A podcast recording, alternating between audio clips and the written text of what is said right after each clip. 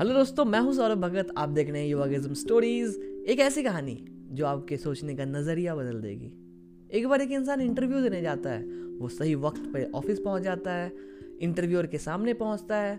तभी इंटरव्यूअर की नज़र उसके फॉर्म पे जाती है। वो बोलता है, आपने फॉर्म सही से फिलअप क्यों नहीं किया, ये वाला बॉक्स खाली क्यों है। इंटरव्यूअर उससे पूछता है कि लाओ मैं ही भर दूँ, आप बताओ आपकी ईमेल आईडी क्या है। वो जो बंदा था वो घबरा जाता है, वो बोलता है कि सर मेरी तो ईमेल आईडी ही नहीं है। इंटरव्यूअर काफ़ी हंसने लगता है, वो बोलता है आज के ज़माने में तुम्हारे पास ईमेल आईडी नहीं है, तुम क्या ही कभी कुछ कर पाओगे, मैं तुम्हें जॉब पे नहीं रख सकता।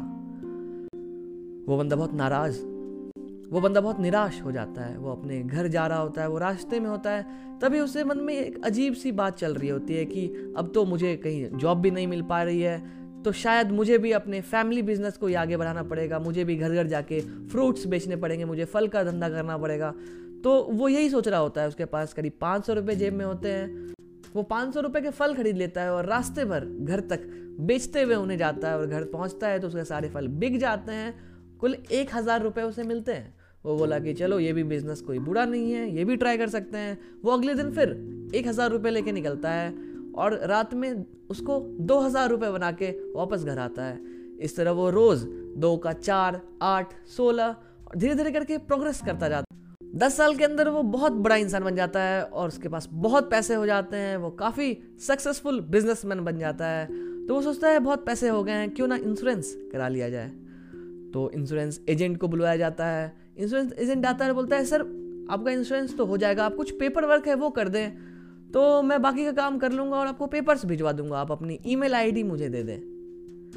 वो इंसान हंसने लगता है। वो बोलता है कि आज मेरे पास अगर ईमेल आईडी होती तो मैं शायद मैं इंश्योरेंस नहीं करवा पाता और शायद मैं इतना सक्सेसफुल नहीं होता। दोस्तों, ये छोटी सी कहानी अपनी ज़िंदगी से भी रिलेट करके देख सकते हैं। हम अक्सर ये सोचा करते हैं कि काश में जीते हैं, हम पास्ट में जीते हैं कि काश अगर वो इंटरव्यू मैंने क्रैक कर लिया होता तो आज मैं इस पोस्ट पे होता, अगर वो एग्ज़ाम में पास कर गया होता तो आज मैं फलाना जगह पे काम कर रहा होता, फलाना पोस्ट पे होता। लेकिन श्री हरिवंश राय बच्चन जी ने एक बड़ी कमाल की बात कही है कि मन का हो तो अच्छा, ना हो तो और भी अच्छा, क्योंकि ऊपर वाले ने सबके लिए एक अलग प्लान बनाया है और उसके अकॉर्डिंग जो हमारे लिए बेस्ट है वो हमें ज़रूर मिलेगा सही वक्त आने पे, बशर्ते हम मेहनत जारी रखें। दोस्तों, मुझे कमेंट में ज़रूर बताएं कि ये छोटी सी कहानी आपको कैसी लगी, और अगर अच्छी लगी हो तो मेरे पेज को लाइक करना ना भूलें, क्योंकि मैं हर रोज़ सुबह आता हूँ अपने पेज पे एक नई कहानी लेकर। तो मेरे पेज को लाइक करें और अपने दोस्तों के साथ शेयर करके उन्हें बताएं कि ज़िंदगी एक जंग है और इसमें हारा वही जो लड़ा नहीं।